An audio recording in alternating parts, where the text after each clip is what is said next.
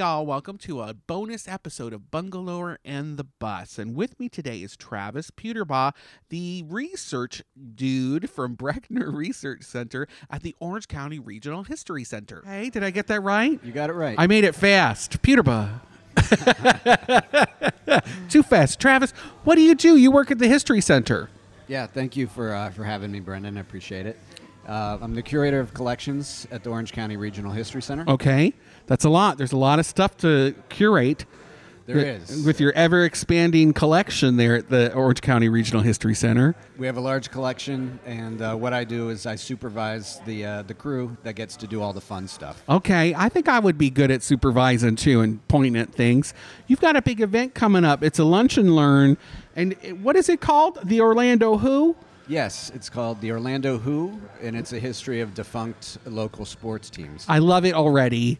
Uh, it's taking place on what Friday, June second, at the History Center. People can like brown bag it. Yes, uh, if you uh, make an RSVP in advance, they have a box lunch from Publix that's provided. You can Okay. also bring your own, uh, but we uh, we can provide lunch if that's what you're looking for. And like you said, it's all about defunct Orlando sports teams. How many are there, Travis? Are there a whole bunch? You know, there, there's only an hour in the lunch and learn to talk about them. but We Right. could do at least three. There's so many Wow. teams that have come and gone in this area over the years. Okay, Uh, with, this is very timely as we talk about potentially bringing like a major league baseball team to town with a big old stadium. It, May- it uh, actually is, and, and one of the things that people will find out is that Pat Williams has been a part of s- so much of the local sports history over the years, involved in not just the Magic but minor league baseball, and he ran um, the Orlando Miracle, which was the WNBA team as well. okay,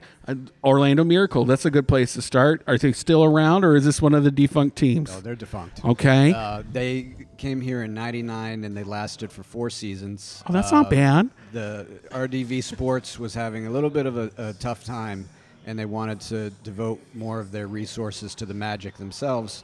So the Miracle left, and they've been in Connecticut ever since. what do, what's their name now? The Connecticut Sun. It's an okay name. I They're uh, affiliated with the Mohegan Sun Casino, so that's kind of the tie-in.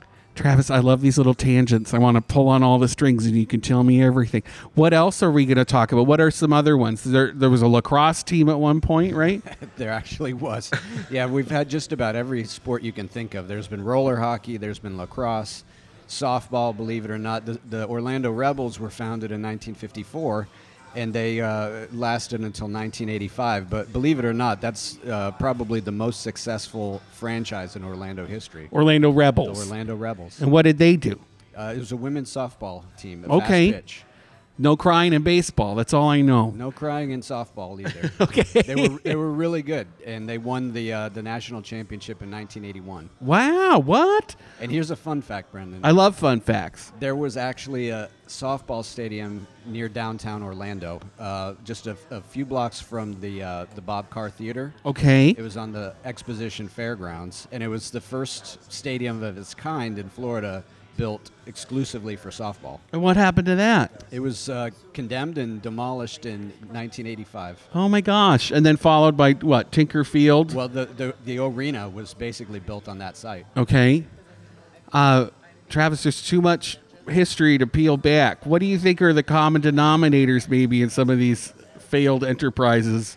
No, well, number one, I think that people have come to the conclusion that this is more of a participatory area than it is a spectating area. Okay. There's so much to do in people's free time, whether it's going to the beach, playing golf, you know, going for, for runs, playing tennis, whatever it is, people would rather be doing than watching. Um, and there've been so many different franchises that have tried and failed, and inevitably. And it's because we don't like sitting around. Well, I think inevitably people would rather be doing active things than, than watching here. Whereas you go to some place like Milwaukee or Cleveland or Baltimore, there's nothing else to do in, in the wintertime except go to see sports. and paint rocks and look at each other. I'm Canadian. I know exactly what you're talking about. So, you tell. Let me tell you, nothing to do. But I'll also say that a lot of these endeavors were poorly funded. Um, they were fly by night leagues, and they were never really given a chance to succeed. And before fans could really sink their teeth into and support, they were gone. Do you think there's like a there's, a a, history of s- it. certain window of time that that sports leagues need to really set their teeth into something to stick around? Well, the the miracle are a great example because uh, they were the plug got pulled after four years, but then you look at the success they've had in Connecticut ever since they left. If they had been allowed to grow, and the WNBA is much more popular now than it was Yeah. in the early 2000s. That's a great example of something Orlando probably wishes they still had today. I almost feel like you should have a cheat sheet, Travis, of things like little bullet points that whenever a new sports team starts, you could just show up and be like, "Listen, this is Travis's best bets for how to keep your your sports team going." Do you think you could have a? Could you rhyme them off? I probably could. Yeah. Do you want to s- give me three, maybe? So one was give it time. Give it time. Uh, you know, sink money into the product. Okay. Cultivate your fan base. Also good. and, uh, win. I think that's something else that people want is a good team. Uh, a lot of the if It's not wrong. I, I, I hate to say it, but a lot of the teams that failed were terrible. We're And- terrible and teams. th- They didn't give fans a reason to go out. So uh, can I get, can I ask for some honest opinions about some sports teams we have right now? Sure. Is that okay? If uh, if it, for some reason we we think it's too, too we go too far, we'll just bleep it out, and everyone will know it was too it was too juicy to share. Uh, uh, Orlando Predators. Let's start right now with our XFL team. Well, th- uh, they're arena football, and that's a great example of something that uh, grew in popularity over time. The Predators probably at one point were more popular than the Magic in this city, and then the league failed, so they went away, and now they're bringing it back. And the question is, will the the people that supported the Predators back then will they come back? But uh, the Predators are actually a great success story in terms of sports in this market. Well, that's good to know. I would say the numbers haven't been too bad from what I've seen attendance wise, uh, more than I expected at least. So That's good. It probably means that the brand still has some meaning in, in the city. okay, how about um, what's is it the pre- not the Predators? What's the one that I don't know? Name one. What's another one? Well, the Guardians just started up in the new uh, version Guardians. of That's the XFL, team. Uh huh. Yeah. It- that that's a great example of something that was doomed to failure the first time, Uh, and now they're, they're bringing it back when there's uh, there's two spring football leagues already, and I'm not sure what their attendance is, but I, I think it's probably not long for the world if I was to make a bet. If we're making a sports bet, which we would never do because that's illegal. But if we if we were out in the open ocean and that's what we were doing, that's what we would say. You know, I don't think you're too wrong.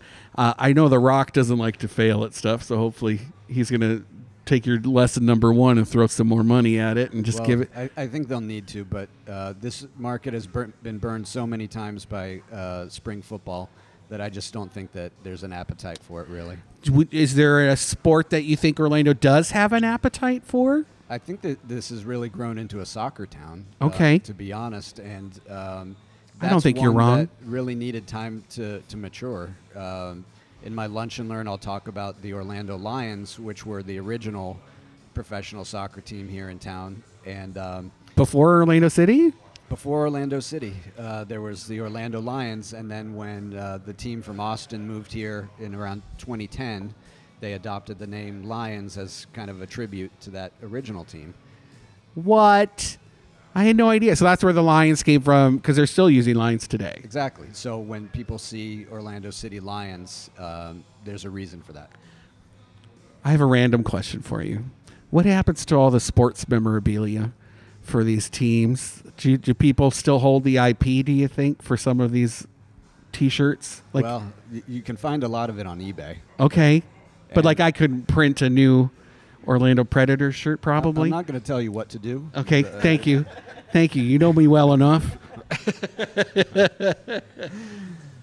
I love it. What else? So these are the things that you're going to be talking about at your lunch and learn. Yes, I- I'm going to be talking ab- about 11 or 12 of these teams. Okay. Um, I'm going to go in chronological order from when they uh, first started, and I get to the end, which is the miracle. So I start with the Rebels in 1954, and then I take it up to uh, the miracle in 1999, and there's a heck of a lot in between in football, baseball, soccer, roller hockey. Um, it's just- Roller hockey as a lot of league. stories. Uh, yeah, uh, in the mid '90s, there was an explosion in popularity in roller hockey, and um, a team relocated from Edmonton here in 1995, and they became the Orlando Roller Gators. What?